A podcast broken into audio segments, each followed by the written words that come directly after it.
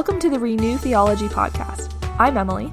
And I'm Bethany. We're two millennial women who enjoy discussing God's Word and how it applies to our lives. We believe in seeking to be rooted and established in the Word and allowing its truth to penetrate every area of our lives.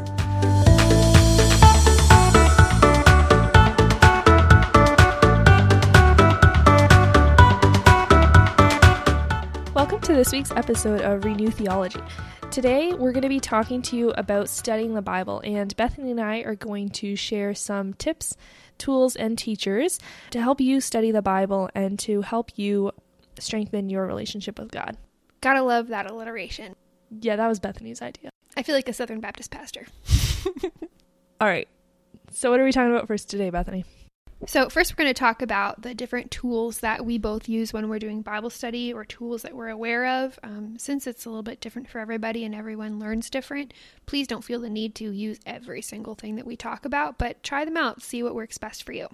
So, first, this is one that I've more recently got into.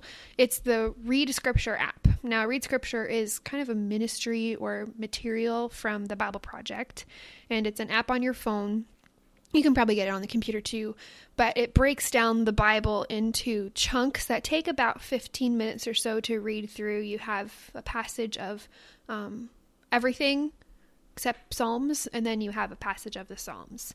And my favorite feature about this is that at the beginning of the regular passage and at the beginning of the Psalms, there's this little dot, and it gets bigger and it gets smaller, and you kind of breathe with it and it says just take a moment um, to reflect as you spend time with the Lord or as you read His Word. And it's a really good reminder for me to pause and take a deep breath and be like, okay, I'm studying the Word.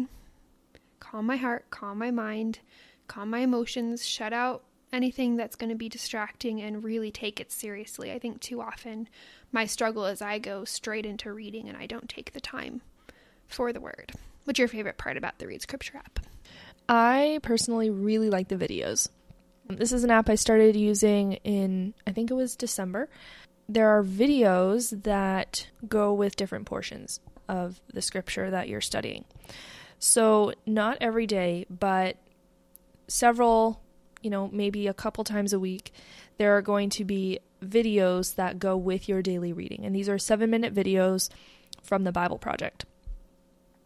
So, for example, when you're reading through Leviticus, there's a little video on the theme of holiness in the Bible. Um, when you're reading through Genesis, there is, when you start the book of Genesis, there is a video about the overarching themes of Genesis and it's sort of an introduction to the book. So that when you start reading, you have a really good idea of the historical context and where this fits into the bigger picture of those scriptures. So I really appreciate that. The other thing I really like about this app is the um, two different types of plans that you can use. You can either do a read the Bible in a year plan, in which case um, you can start it on any day. It does not start just January 1st. You can just say start today, and it's going to split the plan up over the next 365 days. There's also a read at your own pace plan. So that allows you to just work through it whenever you have time and it doesn't it doesn't assign a date to each passage. So you literally if you only if you want to use it with another Bible plan that you already have and you only want to, you know, open that up once or twice a week, you can do that. So those are the two features I really appreciate, the videos and the different two different types of plans that you can use. Another tool that I really like to use is my Bible. Now, of course, this may seem obvious, but almost a year ago, I purchased my first journaling Bible. Now, uh, as I mentioned in an earlier episode, I've been u- using an ESV Bible for quite a while, but I started taking more and more notes in my Bible, and I would just use a pencil, and I was getting frustrated with the lack of space in my smaller Bible. So I purchased a journaling Bible um, with the ESV, you can get the two column or the single column. So anyway, I really appreciate I really appreciate my journaling Bible because it gives me lots of space to write in. And then along with my journaling Bible, I still have a notebook. So I will use the notebook to write um, personal thoughts or reflections, sermon notes, Sunday school notes, anything that's going to you know, require a bit more space.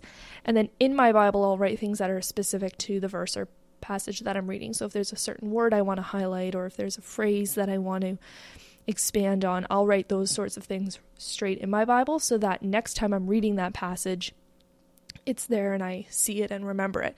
What I noticed was that I would take a lot of notes in my journal, but I would never ever go and read through old journals, right? Like and you'd forget. Exactly. So that's where writing straight in my Bible has been really helpful to me. And since I have this space, it's not too much of a distraction for me when I'm rereading those passages later on.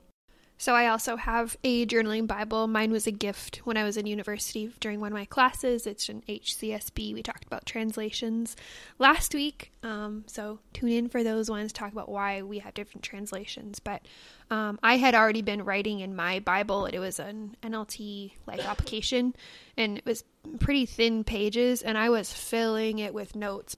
So the church I was going to at the time when I was in university was incredible. It totally opened the word to me. Um, they have a, a, a, teaching team of pastors, and so um, they would each come together to do the sermon, and each of them would have a, a, different specialty that they would do. And I just found I never walked out of those doors without having learned something incredible or had something in my heart transformed or had God touch me in some way. And so I started taking lots of notes like like filling it. We were going through Luke for like 2 years when I was there and I can flip through those pages in my Bible and they're just covered. But because I didn't have a lot of space, I was running into that problem. And then I felt the conviction to switch my actual study to a more um, word for word translation. So then I realized I had this HCSB and in my journaling Bible, I like having the space to write those notes on either side, and then I can still use up more parts of the margin beside the words if I need to. Um, I usually color code mine. That's another um, tool you can use, I guess. I also like to use a couple of different apps when I'm studying. So I know it's a common tip to not have your phone out when you're when you're having your quiet time, but I've just realized I just need to say no to certain apps when I'm having my quiet time, but I keep my phone handy because I like I mentioned earlier I like to use the Read Scripture app, but a couple of other apps I find really helpful are the Matthew Henry Commentary app, which is just a free app you can download in the App Store it's not, you know, super pretty, but it's helpful when I just want an, a new perspective on a passage or if I don't understand what a passage is saying. It's helpful to look that up and just have that close by and not have to, you know, go to a bookshelf or pull out my computer and, and look something up. I also really like using the YouVersion app. Um, this is just, it's the probably the most popular um, Bible app out there. So I don't use it for my usual readings. I like to have an actual Bible in front of me. However, it is super handy when I need to compare translations, which is something we'll talk a little bit about later. But if I want to see, hey, like, what does this verse say in the New Living Translation or even in the message, if I just want a different perspective, you know? Or often I'll look it up in the Amplified Bible because it'll have added words or phrases that will expand on an idea. So I really like using the YouVersion app um, for those reasons. And it even has a feature where you can just select a verse and then select different translations you want to compare it to. And then you'll actually be able to see all on the same screen that one verse in different versions. I did that in Sunday school in church last week, and Bethany was nudging me, being like, Wow, how are you doing that? Yeah, so, I kind of freaked out at that because I'm like, I just toggle between them and then go scroll and find the verse again. Like, this will save me so much time. I love it. Yeah, it's super handy. So, those are two apps that I just find are a nice addition to my Bible study time. Um, so I also like YouVersion. Um, it is one of the most common Bible apps. I think it was one of the very first Bible apps. So one thing that I learned about when I was in one of my Bible study classes was using Bible software. So there's Logos is like the Cadillac of Bible Bible software. I don't have one of those, but I had heard about it and that if you want to spend a bit of money, you can get access to a bajillion commentaries and all these different like translations and all, all this different extra material which is awesome. But i there's a couple free options online. One is blue letter bible. And if you can find one where you can do the translation comparison or you can look up words. So in the like there's certain concordances where you can look up the the number of this word which is like a holman christian standard thing and then you can look up that word and it's got the number and anytime that greek word had appeared you can pull that up which is pretty incredible so i would definitely suggest looking into using some of those if you're more into like deeper study like word studies or if you're looking into the greek and the hebrew and the aramaic and the latin that would probably be helpful in comparing different things um, so I find that those are helpful, and you there's a lot of stuff out there. Do your own research. A quick like 15 minute Google search will bring you up a lot of different options.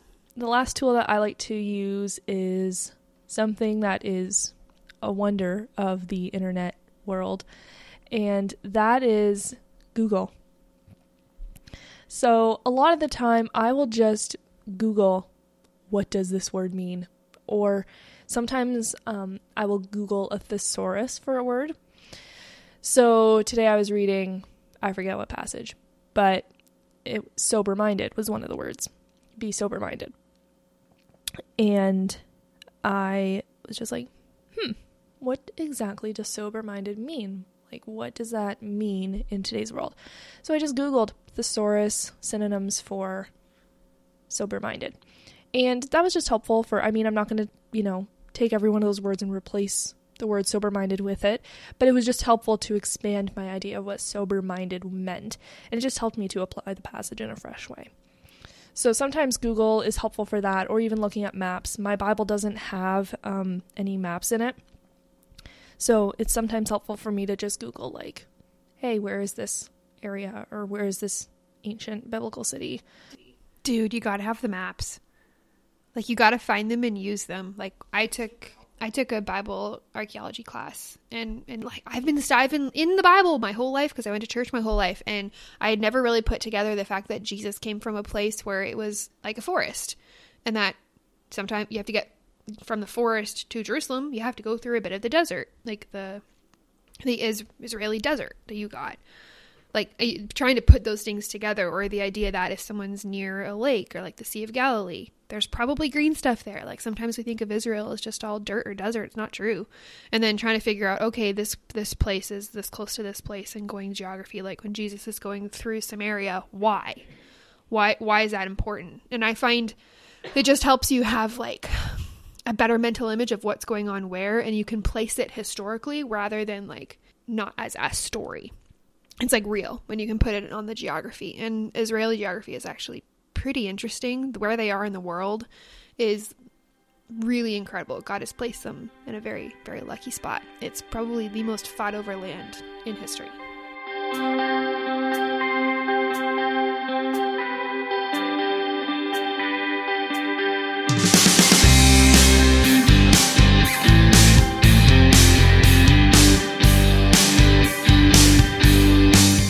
Okay, so we're going to breeze past two or three people that we've talked about a lot.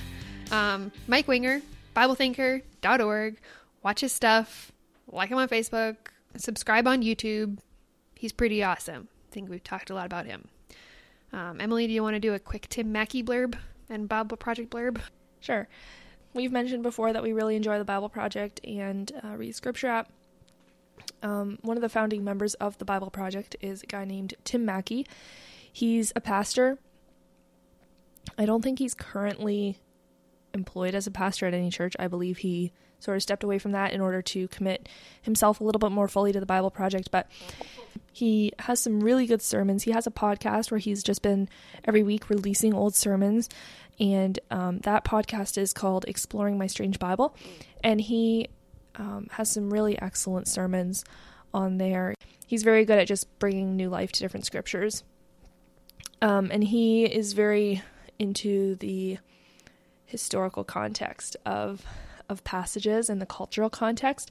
So that's been something that I've learned a lot about um, through him. So the next person I'd like to talk about is C.S. Lewis. If you ask me if I want to sit down and have lunch with anybody in history other than Jesus, it's C.S. Lewis. he has some really, really in-depth books that he's written. Um, Mere Christianity, I read that one. Screwtape Letters is pretty amazing. Of course, Chronicles of Narnia is the best book series ever written, so you should probably read it if you haven't. The Great Divorce is a really good book too. I really enjoyed that one. Oh, did you read that one? I haven't read that one yet. Yeah, I've read that one a couple times. I like it anyway, so he's his. I think you can find most of his stuff in the public domain for free at this point, um, aside from the novels. per se, but I'm I, I think God has truly or had truly blessed him with a gift of putting things in words that most of us can't. And they're so succinct and giving him a glimpse into God's heart and the way that Christian being a Christian works. And I'm just so grateful that um, C.S. Lewis was responsive um, to God's call in his life to bring all of that wisdom to the rest of us. So, of course, um, Bethany and I do have our favorite teachers we like to learn from over the internet or through reading their material. But I do want to point out that we both have some great teachers at our church um, who have also really contributed to our spiritual growth. And so, although it's really helpful to have lots of people who you can get different perspectives from and different resources from, those people don't replace having mentors and having people who are actually seeing your life and who are involved in your life and who are in a position to call you out if there's something that needs to change or who are in a position to give you wise counsel if you have a tough decision to make. That's very important as well. So, I just want to point out that at different points in my life, there have been different people who have spoken to me in a personal way and that has been super helpful as well for for me and my spiritual walk. I'm going to ditto everything that she said. You can watch YouTube videos and listen to podcasts and read books and everything, but it's so much more meaningful when you can have conversations and ask questions and have that sort of interaction with those people who are teaching and preaching and sharing. And I do believe that God gifts certain people with the ability to teach, and I'm very we're very blessed to have some of those people at our church currently, and I'm so thankful that they have answered God's call to do that. So I, the important part that I think about having teachers that you are like in a relationship with as a, a, learner is that it brings you out of the clouds. Like there aren't just certain people who have online ministries and those aren't the only ones that God has blessed. Like God has blessed people in the church, laymen to help his people. I think sometimes we get so caught up in the internet world or the book world and we forget that there are people who are being faithful to God's call right in your own church, in your own community, and to support them the best way that you can and to learn from them because God has blessed them. So Phylicia Masonheimer, shout out. We both went to LU. She is a has an online ministry to women. It's called she has a website called Driven Women. She's done a bunch of resources. She has a lot of stuff about theology and how that impacts women and how women need to be in the word and how to live out your life practically as a believer in the world, be that as a wife or a mother or a student or a single person or a teacher in your church or like someone like a child or a son or like a daughter in your home um, and that's very practical that um, we appreciate. She also does a lot of really good work on the different relationships you can have in your life, specifically women and how they relate to sex and how that's important. And she does a lot of really good stuff on Facebook and Instagram. And she's got really good books. And she has a Driven Women course that she does about how to be productive in your life and be responsive and submissive and respectful and to obey God's call on your life um, whatever that is. So, I just wanted to take a minute and talk about how we can know what teachers we should be listening to. There are a lot of people in the world who are Christians or who write Christian books or produce Christian, Christian content who are not biblically centered and who are not really Christ followers. In scripture, of course, we're warned about false teachers, so I'm just going to talk a little bit about that and try and offer a few pointers so that when you come across a new teacher online, you have an idea of how to know whether or not you can trust them. One thing to look for is look for people who are not emotional when they're discussing controversial issues. so, by emotional, I don't mean people who feel deeply.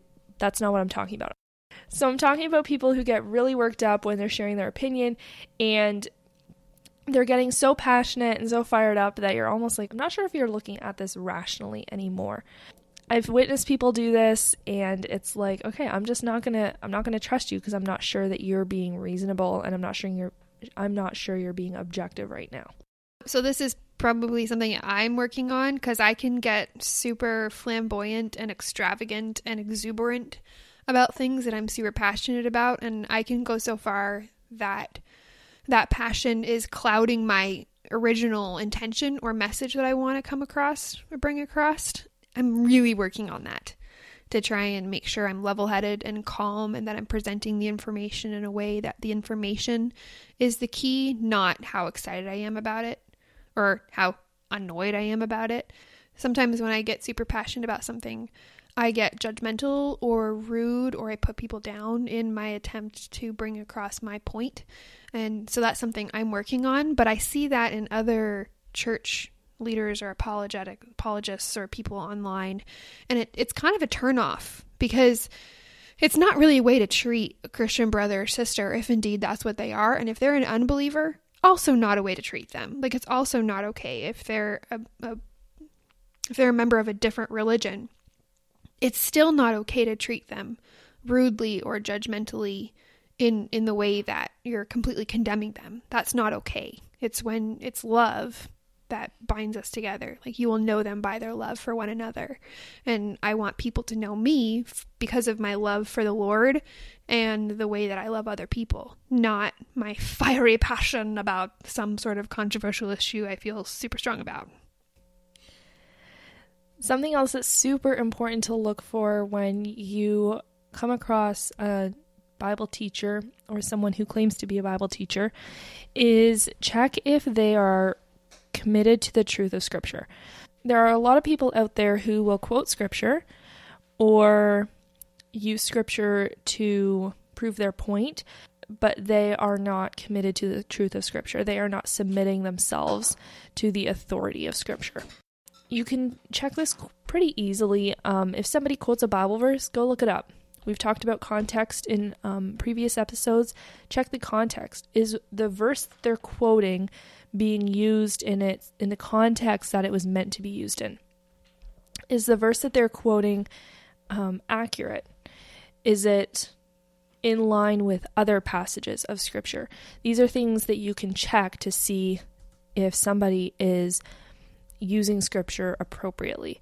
You can also tell if they are submitting to the authority of Scripture, if they are not allowing their own opinions to influence their interpretation of Scripture.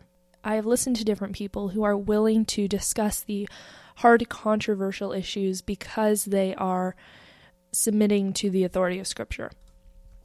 They don't mind talking about women submitting to their husbands because that's what Scripture says, and they're not out there to try and explain it away because Scripture doesn't explain it away. They're not there to um, make it sound like, you know, women have no voice in a marriage because that's also not what scripture says. They are not pushing an agenda with scripture, but rather they are saying this is what scripture says and this is how we apply it to our lives.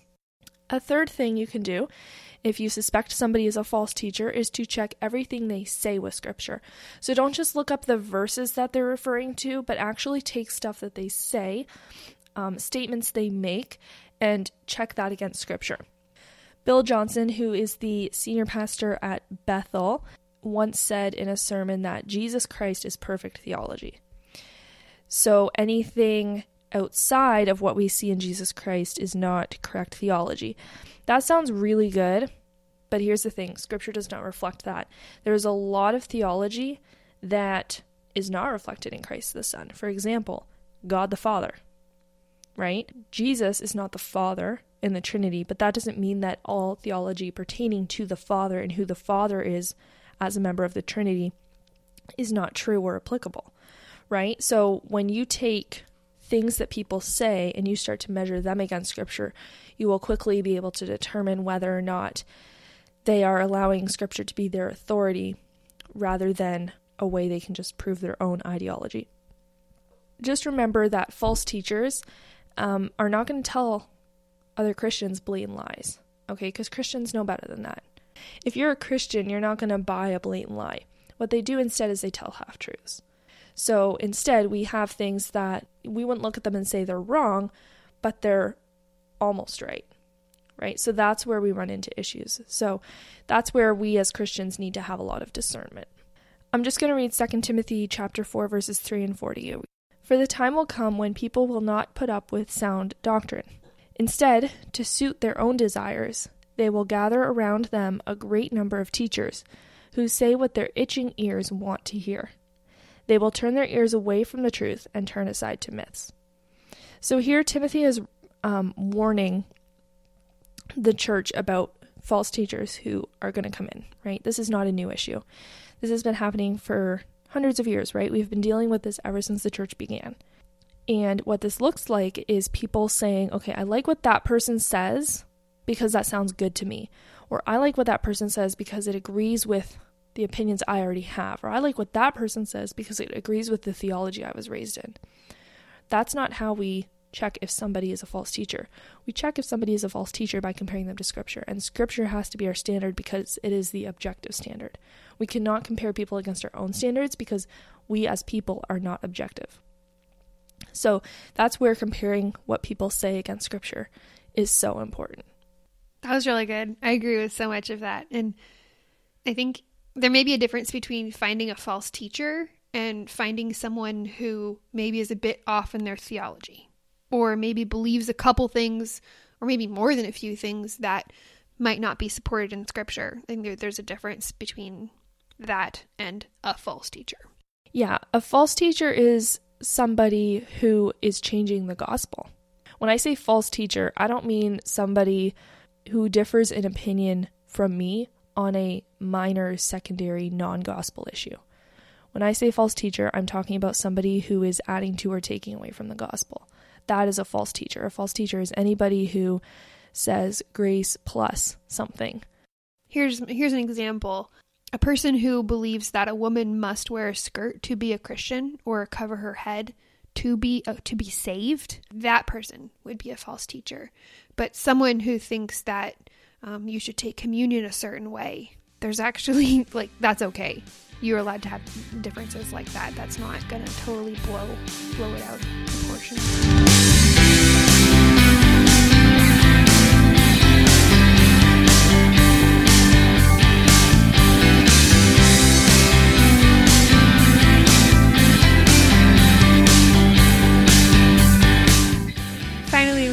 A list of tips for Bible study. Emily, do you want to take the first one? So, the first tip is prayer. This might sound super obvious or cliche or whatever, but something that I do when I'm opening my Bible to study is I always take a moment to pray and I just I just ask the Lord to show me what he wants me to hear and I ask him to reveal to me the things that he wants me to learn and the things that he wants me to notice. And I just ask him to make my heart and my mind receptive to what he wants to teach me. All right, tip number two is to read the passage out loud. Um, when I do this, it forces me to slow down, focus on each word. Um, I'm a really fast reader. Like I learned how to speed read when I was in school because I had to like read really fast in my textbooks to catch up when I hadn't spent the actual time. Um, so I tend to skip words, even if I'm reading a novel. I find myself just reading like the words that people say, not the describing words in between. so I, I I get to a point and I'm like, okay, how are they standing over here? Like I thought they were like sitting down in the library, but now they're by trees. I don't understand. It's because I've missed all of the um, little parts in between. Um, so when you read aloud, it helps you to slow down and to read each word very carefully. It helps you not to miss things. And I like reading the Psalms out loud specifically because those can be used as a prayer to God. Praying God's word back to Him is a really neat way of worshiping Him and honoring the word that He has given us. As I mentioned before, I like to read in different translations and I like to be able to compare different translations. So that is something that's really helpful for me. It just allows me to gain a new perspective on a passage or hear it in different wording. And sometimes for me, that can be really helpful in applying that passage to my life. Next one is from my pastor when I was in university. If it's repeated, it's important. And he'd say, if it's repeated, and then the congregation would say, it's important. This little thing we had. And it's it was a good reminder that when you're reading through a passage, if a word is repeated, if a phrase is repeated, pay attention. They're trying to draw your attention to that. Um, and then try to figure out why is this important. So an example would be in Isaiah when the phrase is holy, holy, holy. Why is that repeated three times? Hmm, might be something to think about. And this can be like not it's not just for words either. It can be for phrases or ideas or concepts um, that or principles even that I repeated. Should be important. Next is to, hey, reread the passage. You're not going to catch everything the first time. It's not like a novel where it doesn't really matter if you miss a couple things or a textbook where it doesn't really matter. This is God's Word. This is something you really want to sink your teeth into and, and really rest in. So you don't want to miss things. When you reread things, I mean, three times is probably, if you're trying to study a passage, like study it, I would say reading it three times is the minimum. But if it's short enough, maybe read it three times a day for a whole week. Or you might try memorizing it. That might help too. So this next one is something I personally struggle with, but consistency. That's uh, it's definitely a spiritual discipline to be in the Word regularly. Consistency is vital for Bible study. I don't I don't want to say you should read the Bible every single day. I don't want to put that on you but being consistent is important. Whether it's every day or every other day or maybe you split it up so three days a week you spend an hour in dedicated bible study um, that's that's good um, if, if that's how you choose to do it. It's, that might even be more value than just 10 minutes um, for every day of the week. But keep keep going keep going. If you miss a couple days just get back on. It's okay. There's grace for that. Like god knows you're human. God knows that you're going to make mistakes and he's allowed for that. He's very gracious. But he wants you to be close to him and one of the ways you do that is through reading the word. Something that i've always really enjoyed doing is keeping notes and journaling about what god has been teaching me or prayers he's answered or how I'm feeling about a certain situation and how God has spoken to me in that situation, or even about a Bible passage that has been particularly meaningful for me at that point in my life.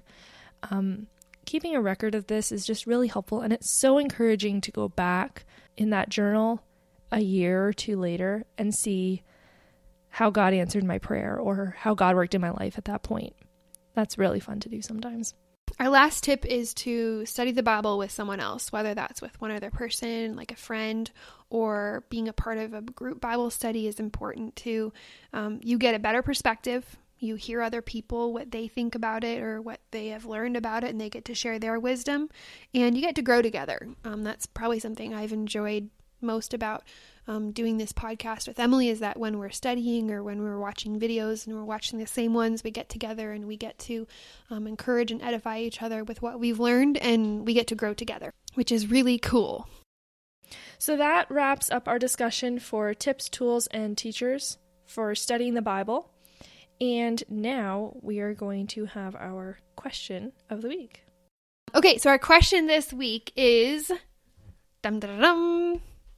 What is the most illegal thing you have ever done? Um, okay, this is kind of bad. I know. Aside from like minor traffic things, like speeding a little little bit, uh, the very first the very first time I ever drove illegally, I was grade seven, grade eight age, and we were on the way back home from youth, and in a car that had four seatbelts, we had seven or eight people.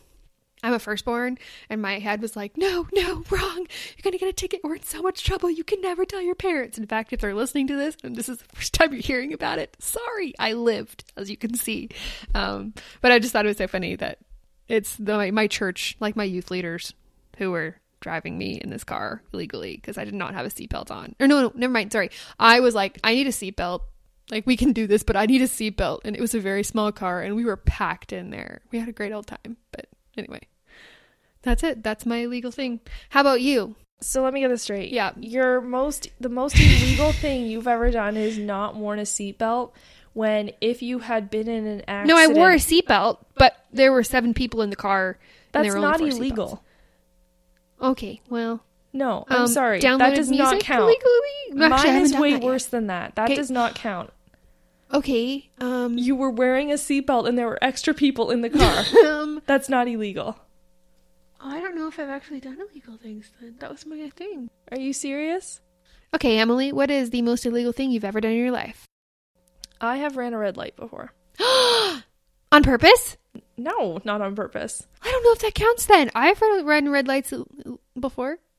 I didn't. I didn't mean it. That's way more illegal than wearing a seatbelt. it doesn't matter. Okay, but I it. no. I thought. I think it's intentional. I think what you it's, it has to be intentional. You don't mean to rate red don't, lights. I've never e- intentionally broken the law. I'm gonna explain this a little bit. I was really deep in thought, which is terrifying. It freaked me right out. I was scared the whole way home because that just really freaked me out. But I was coming up on this intersection. The intersection was empty. There was one car on the same road as me, but in the opposite lane ahead of me, stopped at this light. And I just went through the light. I didn't like, my brain did not register that it was that, like, I saw that it was red, but my brain did not register that that meant I had to stop. Wow. Yeah, it was What were you thinking about? I don't remember. Huh. I just remember I was really deep in thought about something. And there were no cars like going the opposite way. Nobody had to slam on any brakes. Yeah, exactly. But it really freaked me right out. I like called my husband on the way home and I was like, I just ran a red light. And he was like, he was like, Did you get pulled over? I was like, Well, no. And he's like, Okay. Like he, Did you think you had to go turn yourself into the police station? yeah, I was like, I, I want to do this, but I know they're not going to do anything with me. They're going to be like, That's nice. You ran a red light. What do you want us to do? Like there were Yeah. you know but Nothing i mean if a cop had been there i would have just been like yep i'm sorry i just ran that red light i have no excuse like Yeah. but it I really freaked me out I've done that. There's this there's the stoplight on the way home from church and it's like a crosswalk, not an actual road um stop with the lights. There's just a pedestrian crosswalk and it, it's like never red. like that's the route I drive to church and most other places sometimes that's the route like I drive to church all the time and there's like rarely ever anyone who crosses that crosswalk when I'm on the road and somebody hit it red and I think I was like 17. I was young.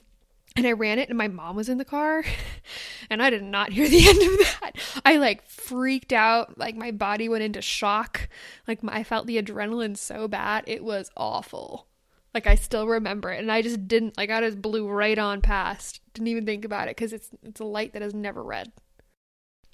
And that is a wrap for this episode of the Renew Theology podcast. If you have questions, if you have comments, if you have concerns, you can find us on Facebook at the Renew Theology podcast, on Instagram at Renew Theology. You can email us at renewtheology at gmail.com or you can message us on Facebook. Um, we would really appreciate it if you would rate us on Apple Podcasts or like iTunes, same thing.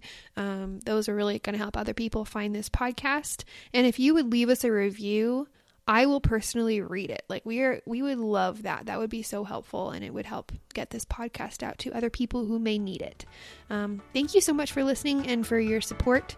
This is episode 10 and we are so excited to be on this journey. We hope that you're going to stick with us. Bye.